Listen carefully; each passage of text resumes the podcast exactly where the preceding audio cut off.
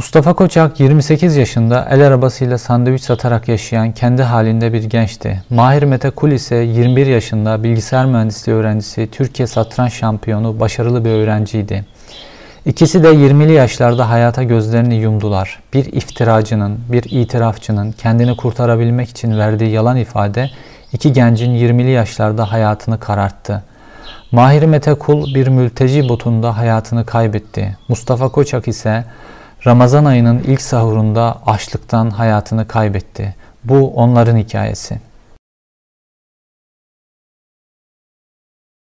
İki gencin hayatını mahveden itirafçının ismi Berk Ercan. İtirafçılık müessesesi 90'lı yıllardan bildiğimiz e, binlerce insanın hayatını mahveden ve 15 Temmuz'dan sonra hortlatılmış devletin en acımasız yöntemlerinden bir tanesi.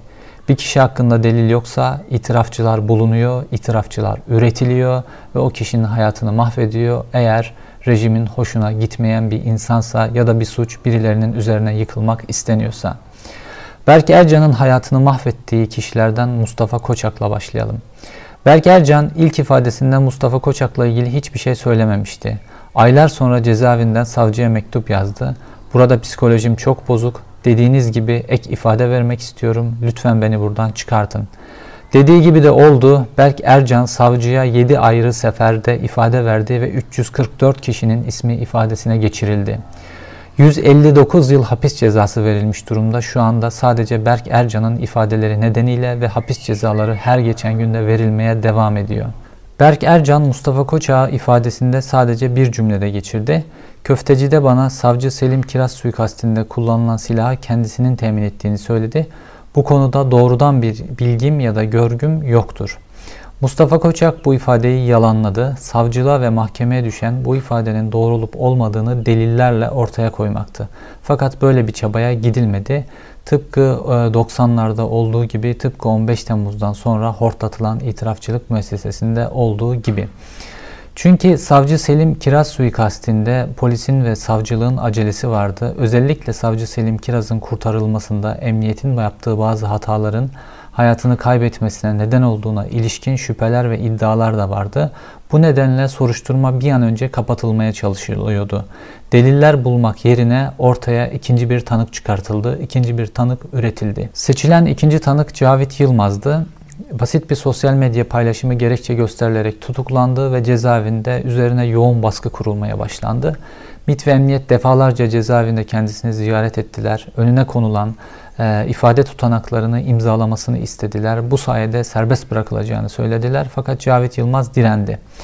Daha sonra Cavit Yılmaz MIT'in e, çiftlik olarak bildiğimiz siyah transporterla kaçırılan insanların işkence yapıldığı, aylarca işkence yapıldığı merkez olarak bildiğimiz 80'lerden beri kullanılan çiftlik denilen işkence merkezine götürüldü ve burada ağır işkencelere maruz kaldı. Ailesinin fotoğrafları önüne konularak çeşitli şantaj ve tehditlere maruz kaldı. Cavit Yılmaz'ı pes ettiren nokta ise e, ilk e, iftiracı ya da ilk itirafçı olarak bilinen Berk Ercan'ın e, ifadelerine kendisinin de isminin ekleneceği yönündeki tehditti. 200 isim verdi bize, 201. olursun bir daha gün yüzü göremezsin.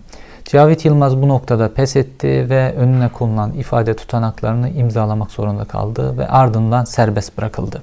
Cavit Yılmaz serbest kaldıktan sonra imzaladığı ifadelerin işkence altında alındığına ilişkin mahkemeye resmi bir belge sunabilmek için avukat arayışına girdi. Bu avukat arayışına girer girmez polisten bir telefon aldı. Çünkü Cavit Yılmaz serbest bırakılmıştı ama 24 saat gözetim altındaydı. Polis senin bir avukat aramana gerek yok. Bir avukata ihtiyacın varsa bizim avukatlarımız var. Sana bir avukat buluruz dedi. Cavit Yılmaz avukat arayışından vazgeçti. Bu sefer mektup yoluyla Mustafa Koç'a ulaşmaya çalıştı. Fakat Cavit Yılmaz'ın mektupları da engellenmeye başlandı. Cavit Yılmaz bir taraftan vicdan azabı duyuyor, bir taraftan da verdiği ifadelerin işkence altında da alındığına ilişkin mahkeme kayıtlarına bir şeyler geçirmek istiyordu. Bunun mümkün olmadığını görünce e, çaresiz olarak son yol olarak Türkiye'yi terk etmeye karar verdi. Türkiye'yi kaçak yollarla terk edip Almanya'ya gelince ilk iş ifadesinin işkence altında alındığına ilişkin resmi bir belge hazırlayıp mahkemeye göndermek oldu. Hatta Artı TV'nin yayınına çıkıp kendisine aylarca nasıl baskı kurulduğu, nasıl işkence yapıldığı ve ifadelerinin nasıl işkence altında alındığına ilişkin beyanlarda da bulundu. Mustafa Koçak'ın avukatları hem bu Artı TV'nin yayınını hem de Cavit Yılmaz'ın resmi dilekçesini mahkemeye sundular ve dinlenmesini talep ettiler. Fakat mahkeme bu talebi reddedip Mustafa Koçak'a müebbet cezası verip geçti. Avukatlar e, bir gencin hayatı söz konusu tanığı dinleyin, kayıtları izleyin deseler de mahkeme oralı bile olmadı. Çünkü mahkemenin acelesi vardı. Bu soruşturma dosyası çok hızlı biçimde kapatılmalıydı. Mustafa Koçak gözaltına alındığında aynı zamanda ablukaya da alınmıştı. 110 tane avukata avukat bulamasın diye kısıtlama kararı getirtildi. Kafasına teneke geçirilip saatlerce dövüldü, işkenceye maruz kaldı, kız kardeşlerine tecavüz etmekle tehdit edildi ve itirafçılık dayatıldı. Fakat Mustafa Koçak bunu kabul etmedi. Günün sonunda Mustafa Koçak kendisini kurtarmak, cezaevinden kurtarmak için her şeyi söylemeye hazır bir itirafçının ifadeleri ve bunu işkenceyle destekleyen başka bir tanığın ifadeleriyle müebbet hapis cezasına çarptırıldı. Mustafa Koçak için artık tek bir şey kalmıştı. Adil yargılama talebiyle eylem yapmak. Cezaevinde bu eylemi yapabilmek tek bir biçimde oluyordu. Mustafa Koçak açlık grevine başladı. Tüm baskılara rağmen Mustafa Koçak'ın açlık grevi yeniden ilgi savcı Selim Kiraz dosyasına çekti ve bu polisi yeniden panikletti. Bu eylem bir biçimde bitirilmeliydi ve Mustafa Koçak'a zorla müdahale edildi. Mustafa Koçak açlık grevinde cezaevinden alınıp hastaneye götürüldü ve hastanede damardan kendisine zorla müdahale edilmeye başlandı. Hatta bu müdahale açlık grevine son vermesi için doğrudan işkenceye dönüştürüldü ve Mustafa Koç'a o haliyle çok ağır işkenceler yapılmaya başlandı. Avukatı Ezgi Çakır zorla görüştüğü, zorla görüşebildiği Mustafa Koçak'ın işkencelerine ilişkin tanıklıklarını anlattı. Demin kendisiyle görüşme fırsatım oldu. Kendisi 5 gün boyunca e, bana yaşadıklarını anlattı. E, ben de bunları tüm kamuoyuyla paylaşmak istiyorum. E, öncelikle hastane kampüs hastanesinin başhekimi Metin, dahileci Ali olmak üzere ismini bilmediği 2-3 daha doktor kendisine 5 gün boyunca işkence altında zorla müdahale ettiğini, bilincinin açık olduğunu, e, zorla müdahale kabul etmediğini beyan ettiğini, buna rağmen 73 serumla e, tüm e, serum takıp 73 serumu da patlattıklarını, kendisi bana kollarını gösterdi. Kolları buradan buraya kadar iğne izi ve patlak ve mosmor durumda. E, dişleriyle serumları çektiğini, bu sebeple kafasının da kelepçelendiğini, e, kollarına 8 kelepçe, ayaklarına 8 kelepçe takıldığını, e, ağzının ve dişlerinin yine ağzına bir şey sokularak bağırmasının engellendiğini, kafasını ve vücudunu halatlarla bağladıklarını, seni sakatlayıp bırakacağız dediklerini, ve 5 e, gün boyunca tuvalete dahi gitmesine izin verilmeden altına yapılmasını sebep verip temizlemediklerini, e, bizi hijyen diye içeri sokmayanlar Mustafa'yı altına yaptırıp 5 gün boyunca bekletenlerdir. E, arkadan anüsünden job sokulduğunu, taciz edildiğini, devamlı küfürler, hakaretlerle tacize uğradığını, e, kimi zaman 10 saat boyunca e, kolundaki serumu çıkartmaya çalıştığını, kolundaki serumu çıkartmaya başladığında bacaklarına serumlar vurduğunu, vurulduğunu ve e, bacaklarının yine e, e, damarlarının patlak olduğunu e, bize aktardı. Mustafa Koçak açlık grevini ilerleyen günlerde ölüm orucuna çevirdi. Sesini duyurabildiği tek mecra ailesiyle haftalık yapabildiği telefon görüşmeleriydi. Mustafa Koçak bu telefon görüşmelerinin tamamında tek bir talep dile getirdi. Adil yargılanmak istiyorum.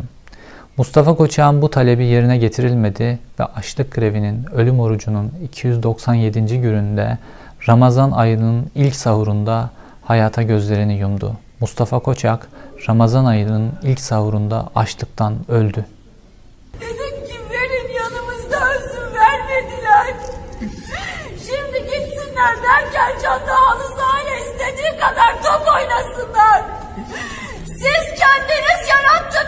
Yarattınız bu itirafçıyı. 27.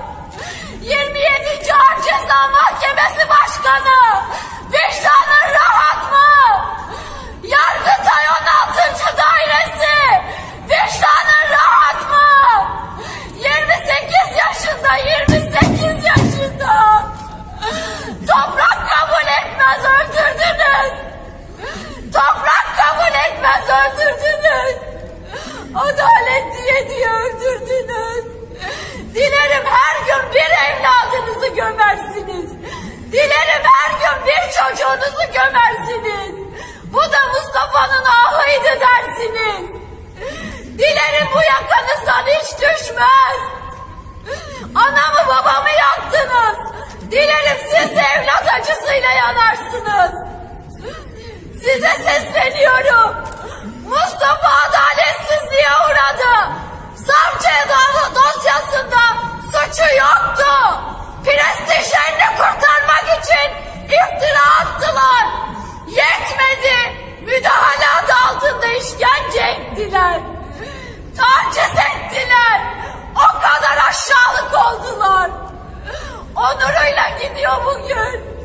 Onuruyla gidiyor acıları bitti. Dilerim sizin acılarınız başlar. Dilerim sizin acılarınız başlar. Dilerim hiç bitmez o acılarınız. Dilerim Allah sizi helak eder, helak eder, helak eder. Mustafa'nın kanıyla dün sahura kalktınız. Bugün Mustafa'nın etiyle iftar yapacaksınız. Allah sizi kahretsin, Allah sizi kahretsin. Zalimler Allah sizi kahretsin, zalimler. Zalimler 27 kilo kaldı, zalimler nasıl dokundunuz? İtirafçı Berk Ercan'ın hayatını mahvettiği gençlerden diğeri ise Mahir Mete Kuldu. 21 yıllık hayatı bir mülteci botunda Meriç Nehri'nin sularında son buldu. Mahir 21 yaşında üniversite öğrencisi, bilgisayar mühendisliği öğrencisi, satranç tutkunu, Türkiye satranç şampiyonu, sertifikalı satranç antrenörüydü. Mahir ilkokullarda verdiği satranç dersleriyle eğitim masraflarını karşılıyordu. Çocuklara satranç öğretmeyi seviyorum. İstanbul'un her yerinde turnuvalara katılırım. Finallerde oynuyordum. Dördüncü turun akşamı her zamanki gibi evime giderken Edirne Kapı'da GBT kontrolü sırasında gözaltına alınıp tutuklandım. İtirafçı Berk Ercan ifadesinde 2011-2013 yılları arasında İzmir'de yasa dışı örgüt faaliyetleri yürüttüğümü söylemiş. Ben 2011'de 14 yaşındaydım. İzmir'e ise hayatımda bir defa 2015'te abimin nişanında gittim. İtirafçı beni hiç tanımadan suçunu bana kopyalayıp yapıştırmış. Sadece bu ifade yüzünden 10 aydır tutukluyum. Okulum, mesleğim, her şeyim yarıda kaldı. Şu an gidemediğim okulumun parasını ailem ödüyor. Mahir bu sözleri sonrası tahliye oldu fakat tahliye olmakla iş bitmedi. Üzerindeki baskılar devam etti. Yaftalanmışlık, yeniden tutuklanma korkusuyla Mahir çaresiz bir biçimde üniversite eğitimini yarıda bırakarak Meriç Nehri üzerinden Yunanistan'a geçerek Türkiye'yi terk etme kararı aldı. Fakat bindiği mülteci botu Meriç Nehri üzerinde devrildi ve Mahir hayatını kaybetti. Cenazesine 15 gün sonra ulaşılabildi. 20'li yaşlarda iki tane genç artık aramızda değil. Bu sadece o itirafçının vebali değil. İtirafçılık müessesesini 90'lı yıllardan getirerek yeniden hortlatan siyasi irade, emniyet teşkilatı, bu gençleri adil biçimde yargılamayan savcılar, hakimlerin de boynuna. Bu iki gencin vebali hepimizin boynuna.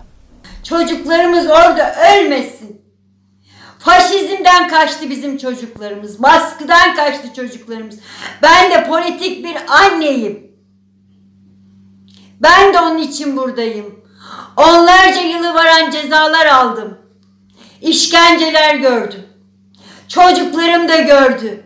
Benim çocuklarım onurlu, namuslu. Biz böyle büyüttük çocuklarımızı. Sesleniyorum, duyarlı insanlara sesleniyorum.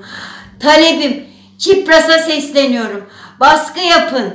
Madem sosyalistim diyor, madem komünistim diyor, görsün. Devrimciler burada neler yaşıyor görsün. Çocuğunu aramak için iki gün geçti aradan. Ben eğer kamuoyu oluşturmasaydım onu da yapmayacaklardı. Ben çocuğumun aranma şeylerini gözümle görmek istiyorum. Benim talebim bu. Bunu paylaşın. Herkesten isteyin. Yalvarıyorum size. Ben bir anneyim, anneyim. Eğer şu an ağlamıyorsam çocuğum için ağlamıyorum. Onun için dik duruyorum. Yüreğimin acısını içime atıyorum. Lütfen, lütfen anlayın beni. Anlayın, ölmesin insanlar. Ölmesin. İnsanlar yaşamak için geliyor buraya. Baskıdan dolayı geliyor buraya. Anlayın, o insanları da anlayın. O, o duruma düşürenler kim? Onları sorgulayın. Sorgulayın bunları. Sizden talebim bu. Başka bir şey istemiyorum.